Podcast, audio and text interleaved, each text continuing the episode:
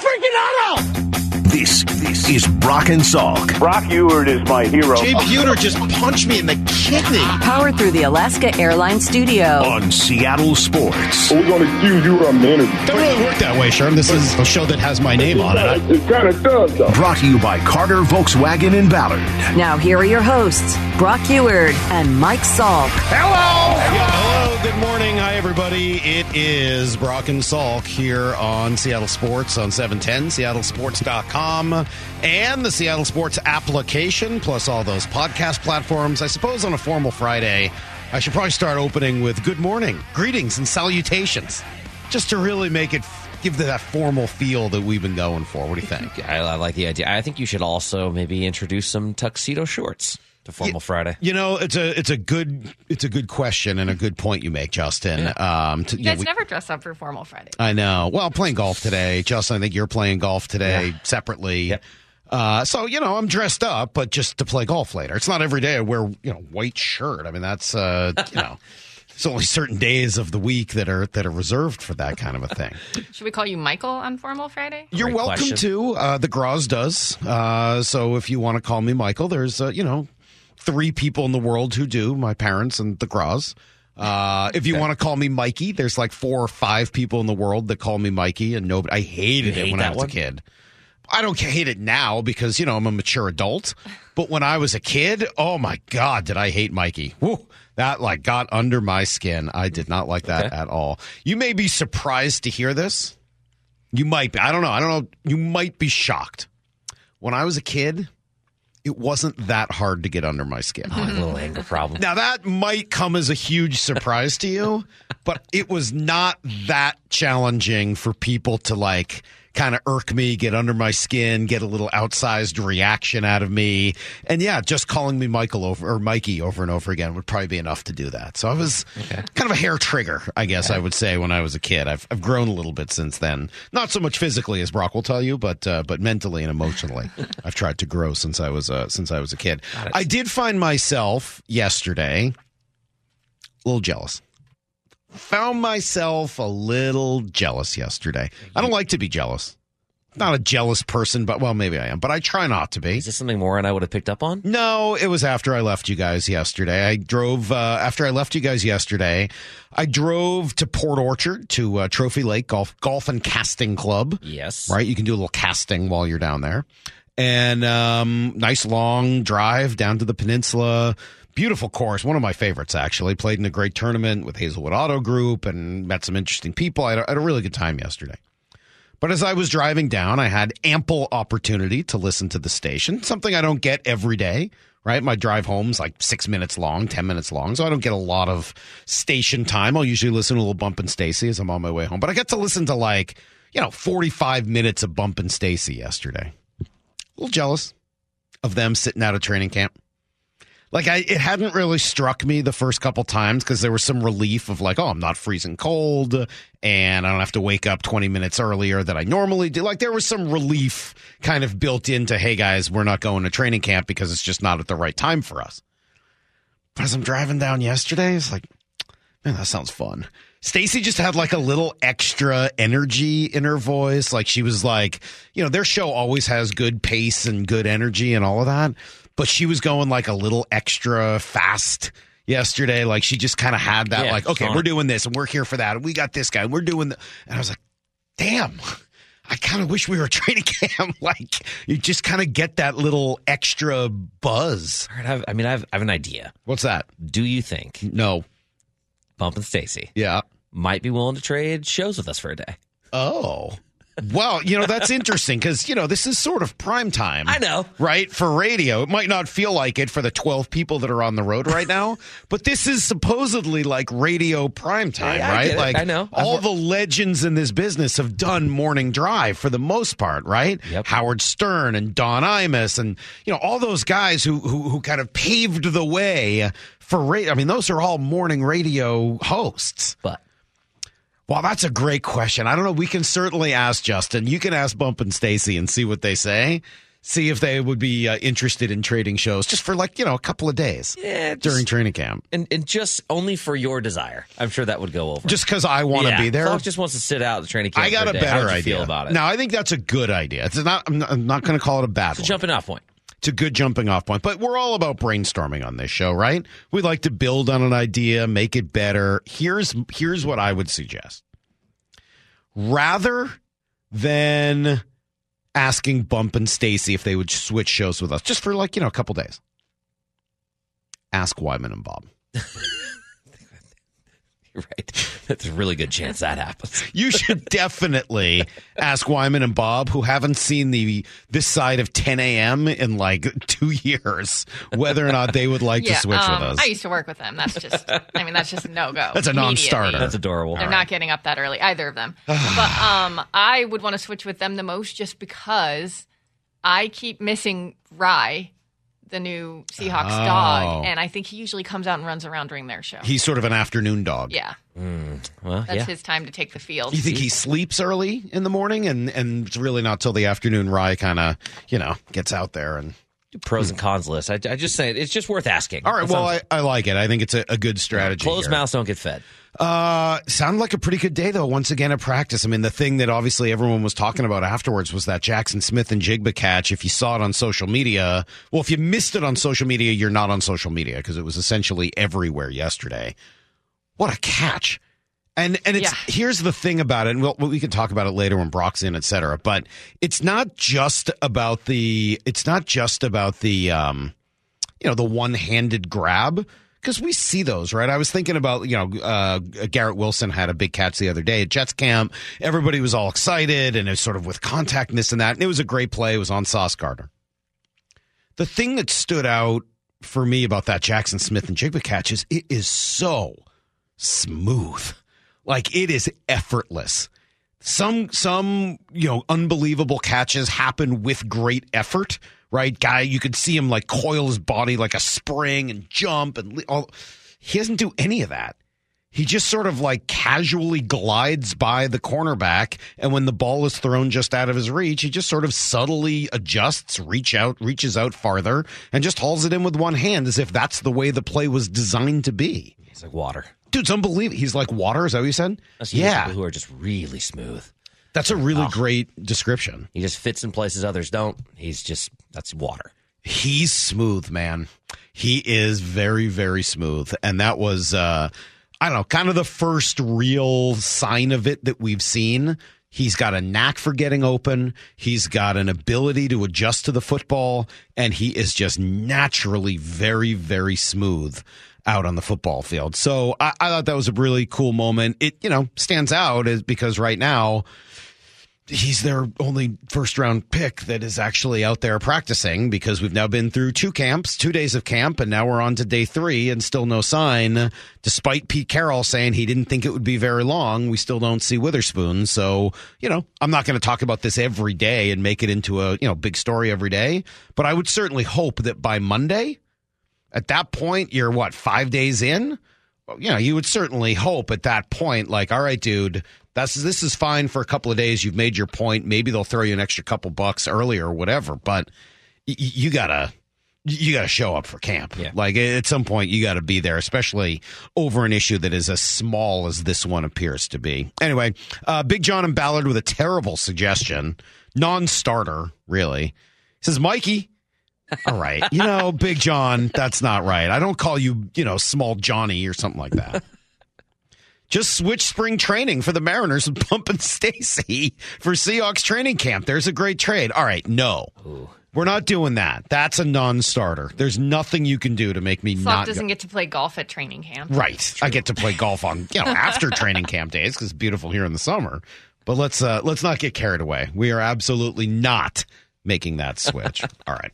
Uh we got trade deadline just around the corner. We're going to talk about Paul Sewald today and I do want to respond to both the other shows who've kind of referred to that as waving the white flag and I want to discuss whether or not that is real. I'm not sure it necessarily is, although it certainly could be, so we'll uh, dig into that a little bit later today. We've got Kobe Bryant on the show today, which is great. G. Scott will be here today. Brock's in. We got a lot going on. It's Brock and Salk, Seattle Sports on 710. Need to know. 15 minutes past every hour with Brock and Salk. Here's what you need to know. Up first. Last year, maybe it felt a little bit uncomfortable, at least for everyone other than him. This year, it is Geno Smith's team, and no one is doubting it at all. He's a starting quarterback. He's got the offense looking pretty good, and he is certainly in charge as the number one guy. I mean, there are advantages. You know, uh, having more reps, um, being able to rep more with uh, with the starters and with the guys. Um, but mentality wise, nothing changes. You know, nothing changes, and, and things can, can change quickly in the NFL. So I'm not really worried about uh, that type of stuff. You know, I just look forward to every single day to practice with my teammates. Uh, I'm surrounded by a bunch of great guys, and it's super fun just to be out there with them. And so that's that's what I look forward to. Yeah, the offense has certainly been on a mission. You've also seen him working with both centers. Day one, as more noted, was Evan Brown. Yesterday, Olu Oluwatimi was the guy who worked in most as the number one center with Geno. So he's kind of getting some comfort uh, comfort with both guys. He's also added some weaponry, right? Specifically, Jaxon Smith-Njigba made the catch of the day yesterday, one handed grab for a touchdown.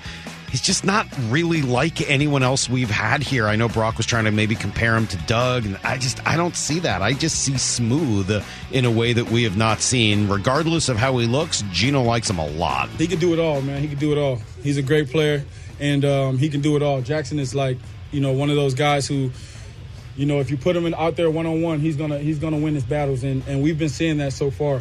But we've got, like I said, multiple guys who can do that. Those guys are out there competing, and um, DK's been doing his thing. Tyler's doing his thing.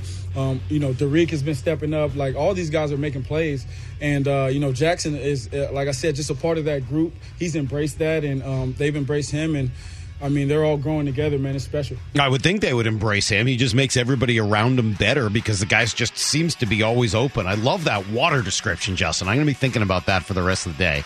He's like water.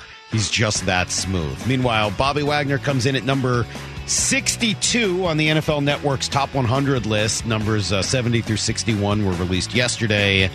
Number 29 last year, he falls to number 62. CBS says that he's their MVP.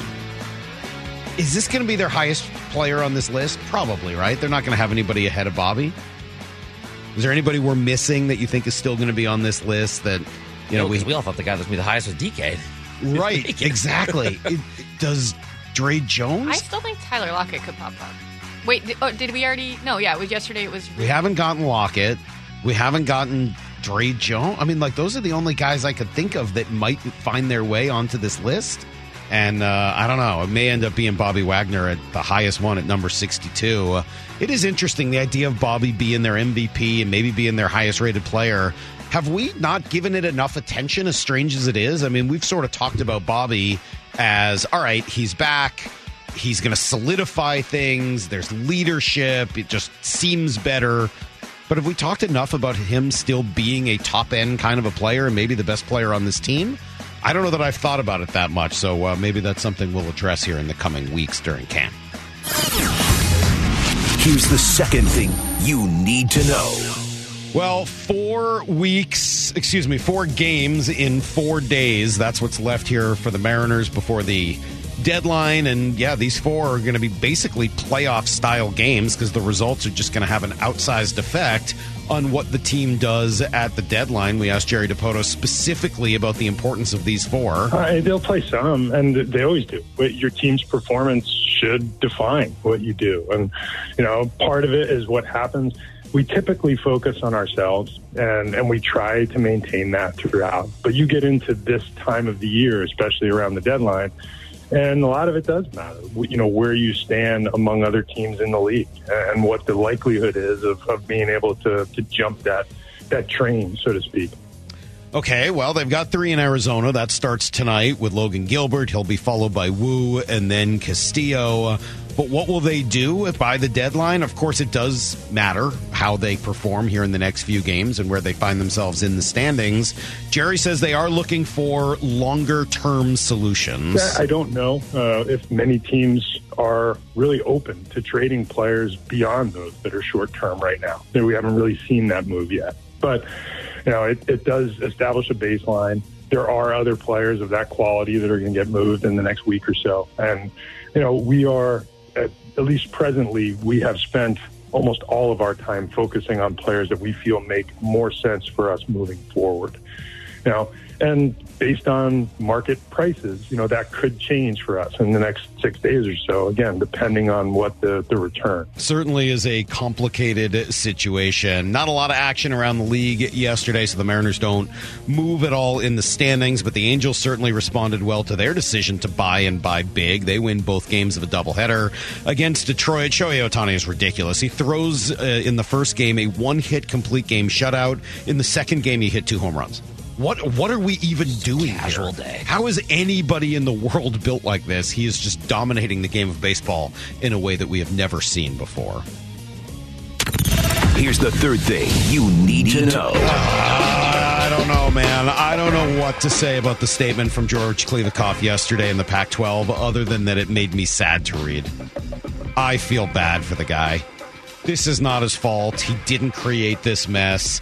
There doesn't really seem to be a way out of it for him, except that if you read it, it reads like he doesn't know, like he didn't know what was happening, right? Remember, first he had to play dumb about Colorado leaving like a week or so ago, and then it sort of like appeared as if he was blindsided by the whole thing. Now he's saying that this is a world class, you know, a, a conference of world class, world. I can't even say the statement. It's so ridiculous. World class athletic institutions who will sign a great media deal and then expand. Come on, man.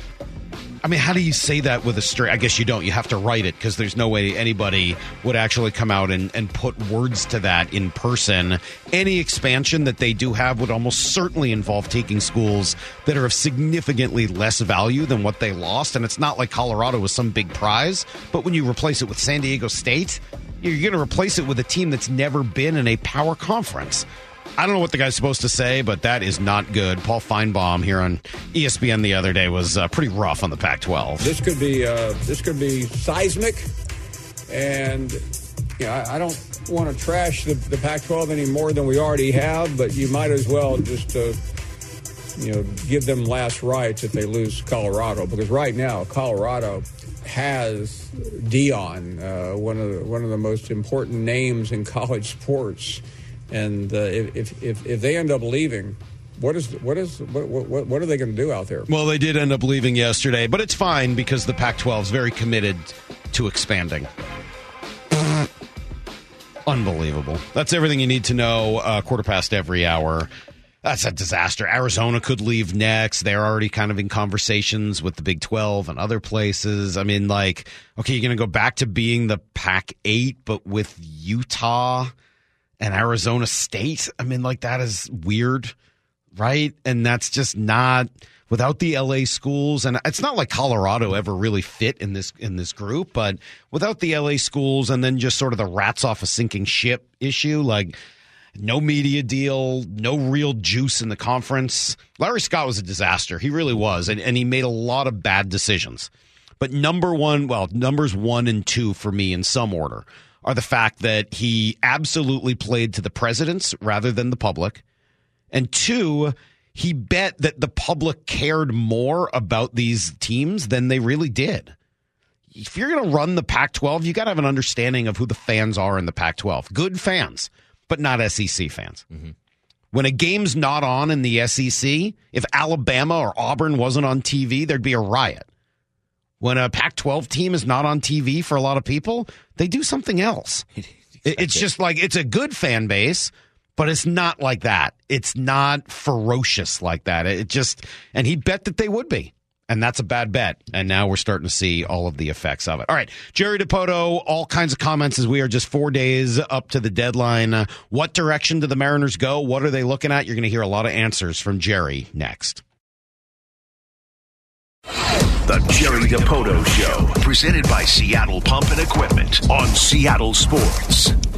Jerry, I know we've joked about this team not winning on Wednesdays. Do you know the last time this team won a Wednesday game was in May? Sadly, I do not. It was May. Oh my!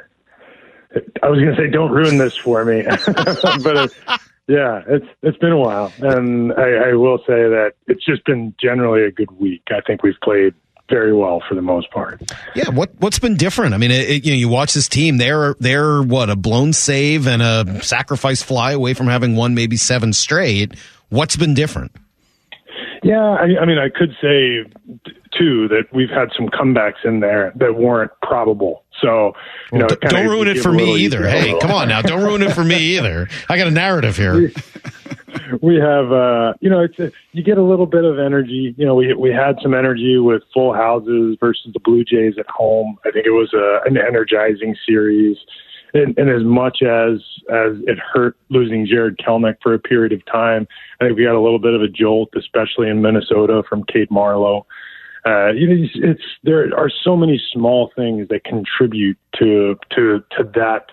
That just a little spark that starts a good week, and you know, it, lo and behold, you know, we look up and it hasn't been a good week. It's it's been a good month. You know, July's been a really good month for us. We're actually trending maybe the best July in in the last you know decade for us, which is something, and it's happening pretty quietly.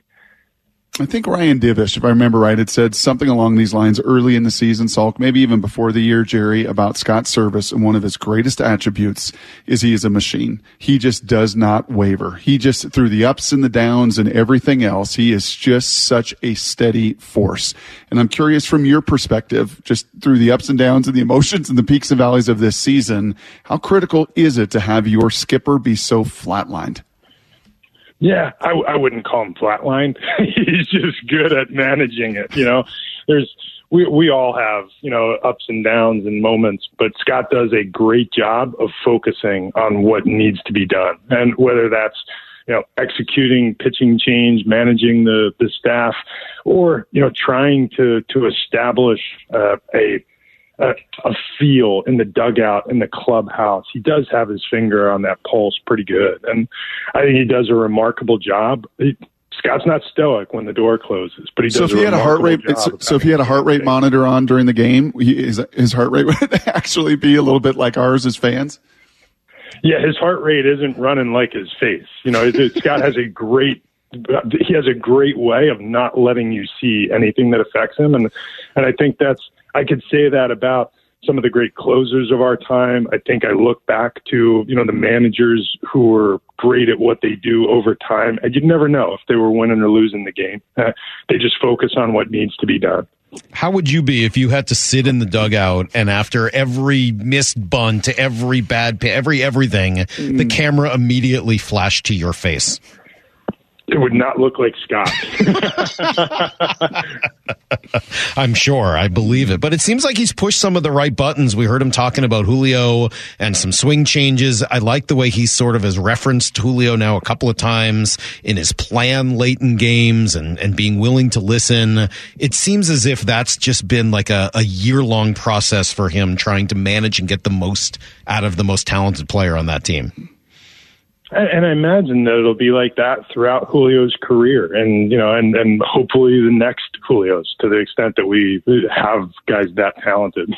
it's when you have players that talented that are capable of so much, you know, more is required to draw it out of them. And his his ceiling, his impact is so high. And you know, here, especially in the the last week or so, we've seen him, you know, step up, and he particularly in the last few games in Minnesota and I think you saw a little bit of a change in his in his the, the way his body is is situated in the batter's box and the you know the the way he stays in his legs through his swing. And and I don't know if it's if it's just something in a moment or if it's an adjustment he's making to be honest with you. But uh but he lifted the ball. He he's always hit the ball hard. He was just his trajectory was off. You know he was hitting it hard on the ground usually to the pull side and and I thought the the greatest sign was him lacing line drives to right center, hitting opposite field homers. That's you know that's a very good thing, and you know hopefully we're getting ready to get into the, the hot version for Julio.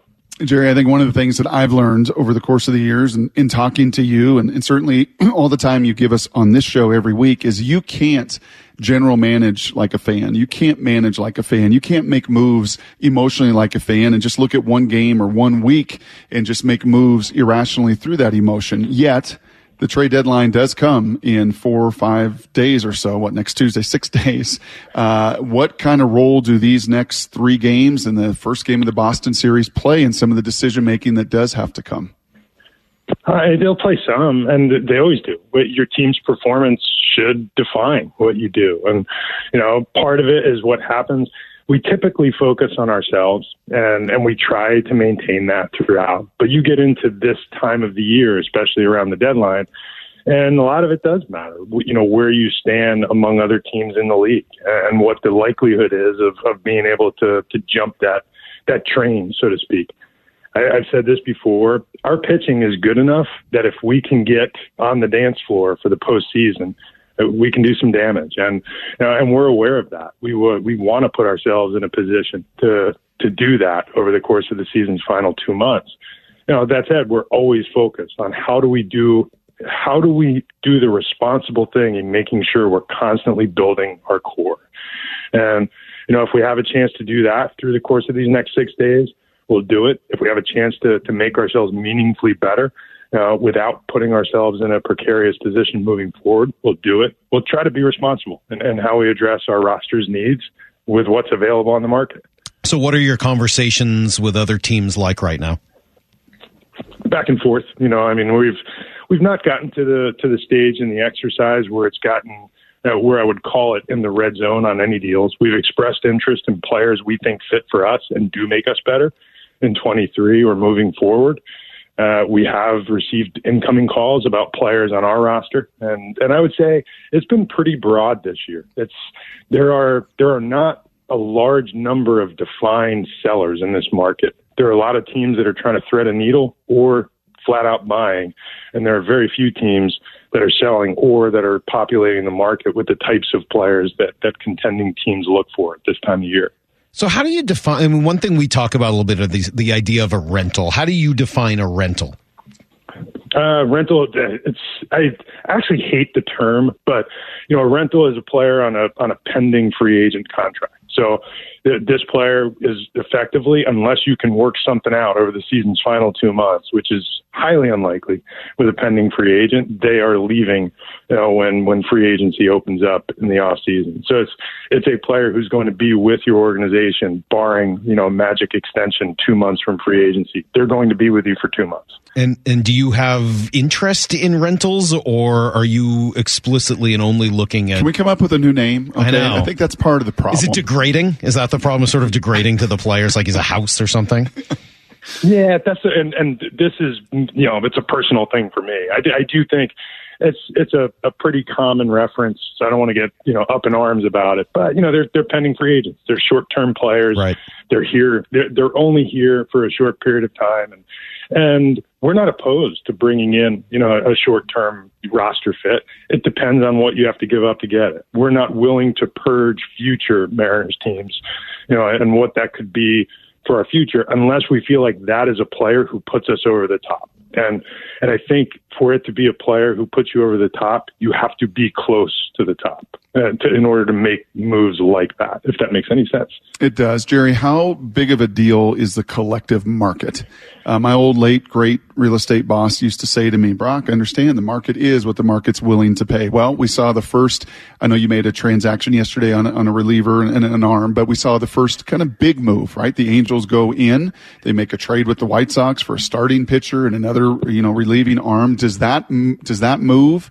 And the value of that move does that start to create a market or is it just hey singularly it's team by team and there really isn't a collective market you know, I, first I will say that the your reference to your real estate boss was about as Jerry Maguire as it gets. That was awesome. Uh, but and as it as it relates to the to the market, yeah, I mean, it's it, I guess th- there's a baseline for for what is now expected of of the next player, and you know, both players that that went to the Angels in yesterday's trade are they, they are pending free agents, so it, they embody what we just talked about. That I don't know uh, if many teams are really open to trading players beyond those that are short term right now. We haven't really seen that move yet, but you know it, it does establish a baseline. There are other players of that quality that are going to get moved in the next week or so, and you know we are at, at least presently, we have spent almost all of our time focusing on players that we feel make more sense for us moving forward. You know, and based on market prices, you know, that could change for us in the next six days or so, again, depending on what the, the return. And you know, we're not opposed to acquiring any type of player if they if they fit, provided it makes sense for the present and future of our organization. We did see that you made a move yesterday, uh, bring in a guy who I assume is kind of a spot starter who has options, so he kind of go up and down. But maybe more interestingly is the corresponding move with Marco Gonzales going to the 60.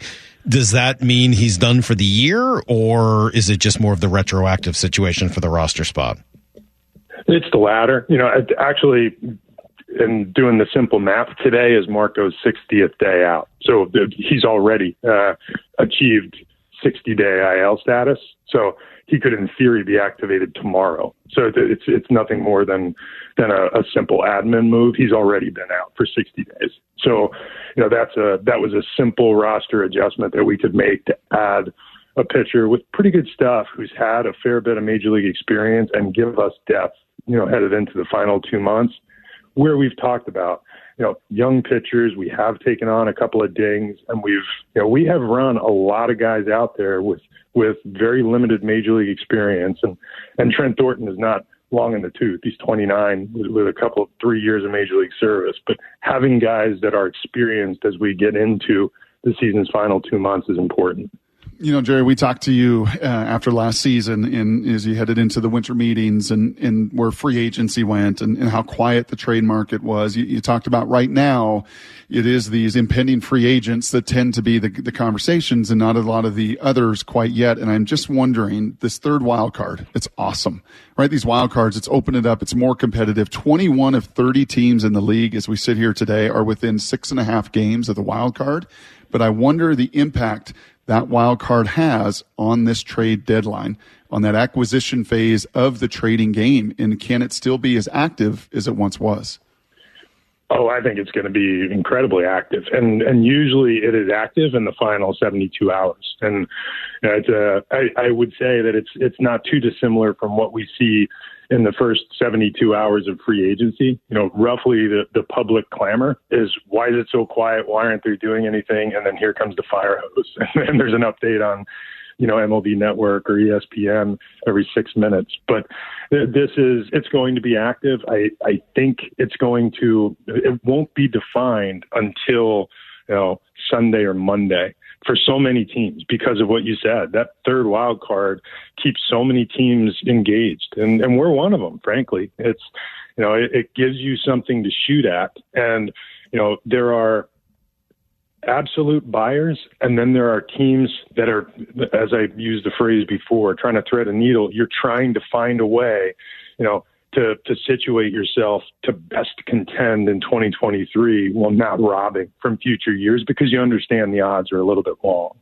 and you know, that captures about you know 20 teams in our league, and, and you know, and then there's going to be another couple on the fringes or you know rebuilding teams that are primarily young. And uh, that, that leaves very few teams that have the types of, of players available in the in the market to really make a dent. But you know, somehow multiple of those teams that are on the fringes will decide to go the other way by Sunday or Monday, and and it'll get active. It, it's got to be I don't know whether frustrating is the right word or what, but but trying to make a decision which you know in your head shouldn't be made based on two, three, four games of baseball, but in some ways will almost have to be because that's what the situation and the and the record and the standings will end up dictating.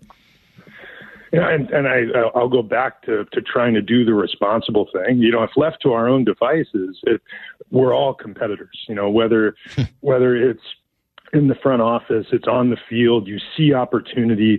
You know, every one of the players in our clubhouse, we want them to get excited by what happens at the deadline and and feel motivated. And sometimes they do, and sometimes they don't.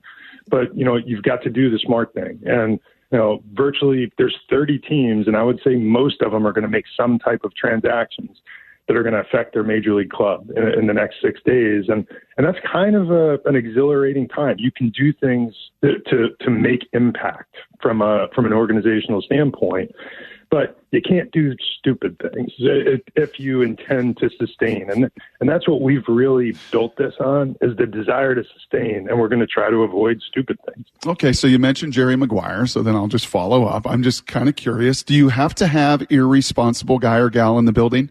Is there just that irresponsible voice that bounces into your guys' offices and into the meeting rooms and, and just starts to spew totally, as you just said, stupid, irresponsible stuff just to put it out there on the table?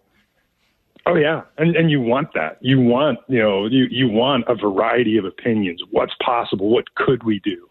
And you're going to have the, the the risk averse. You're going to have the risk takers. You're going to it's and and some people are going to toggle back and forth based on the the type of player that you're that you're looking to acquire. But you know this is this is an interesting time because it's it's when you find out it my face, uh, and I would say this of Justin, you know, there's our faces don't necessarily look like Scott's in the dugout, but we're trying to remain, you know, we're trying to remain balanced in the way we're making our decisions and and do the right thing more broadly for the club. What did our texter say about Scott's face? That's funny. That he called it resting pissed face. I don't I don't know whether that's fair or not, but he said if you just always look mad, then you know when you are mad, no one will know the difference. Yeah, it's a, there's. I will say, you know, on occasion, I have been in a situation in my lifetime where Scott's come out to the mound to visit me, and, I, and my first reaction is, "Why are you mad at me?" you know, I'm, I'm, trying, but uh, it's he is he he is balanced, and we're trying to do that same type thing with our our trade deadline, and, and we we have needs we would like to address for 23. You know, we are equally as focused on putting players in place who we feel like help answer questions for us moving forward. And it's a our our our general plan has never changed. And you know, the the thing that changes day to day is how much clearer it becomes on who's available, do they fit us, are they actually acquirable based on what we have. And I think those are that's what makes it fun, and that's why it changes day to day because there might be three more teams that enter the fray on either side of the, the ledger tomorrow or later today. Yeah, I would think it must be an interesting spot. You're almost a time like you want your team to show you one way or another. You know, win four straight, lose four straight, do something to make this just not that you want them to lose four straight, but make this decision a little bit more obvious. And I would think there there are teams around the league you're watching saying, "Man, I really hope the whomever loses four straight so that so and so becomes available, and they just you know uh, make him available because they can't they can't realistically compete anymore."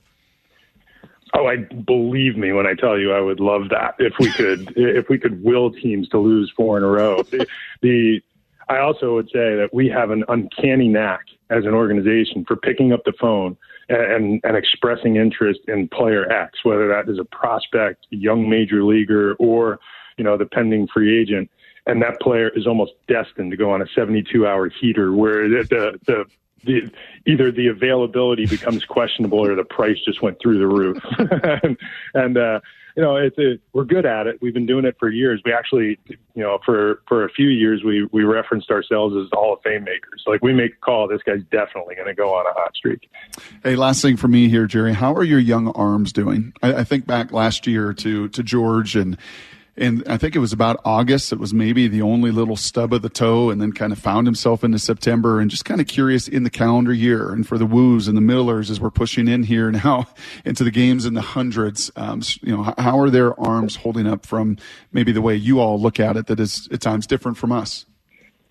I think remarkably well. You know, we're we're still conscious of having to manage the innings. We plan on doing that. You know, I, I do think there's going to be, you know, a time for us, and it might be mid-August where we make whatever adjustments we're going to make.